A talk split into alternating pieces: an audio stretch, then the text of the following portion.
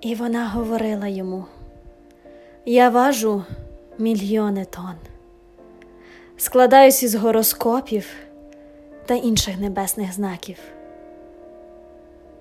Він відвертався і думав: Я ж їй взагалі ніхто. Для чого мені це слухати? Навіщо мені це знати? Вона з ним ділилась.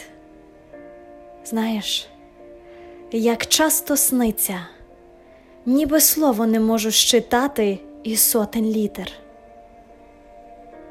Він закочував очі.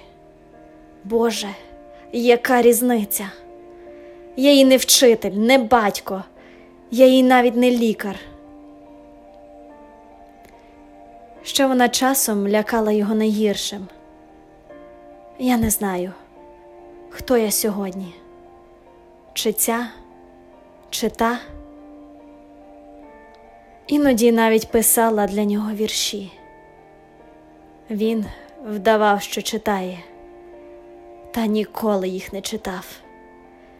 Він не слухав, але прикидався таки уміло. А з часом і прикидатися перестав.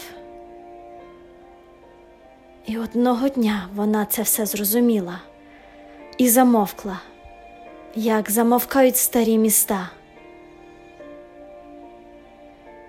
Ця історія, мабуть, не більша, ніж випадковість. В цьому світі ви скажете, і не таке бувало. Але він намагався ще довго знайти її голос, і йому до кінця життя його бракувало.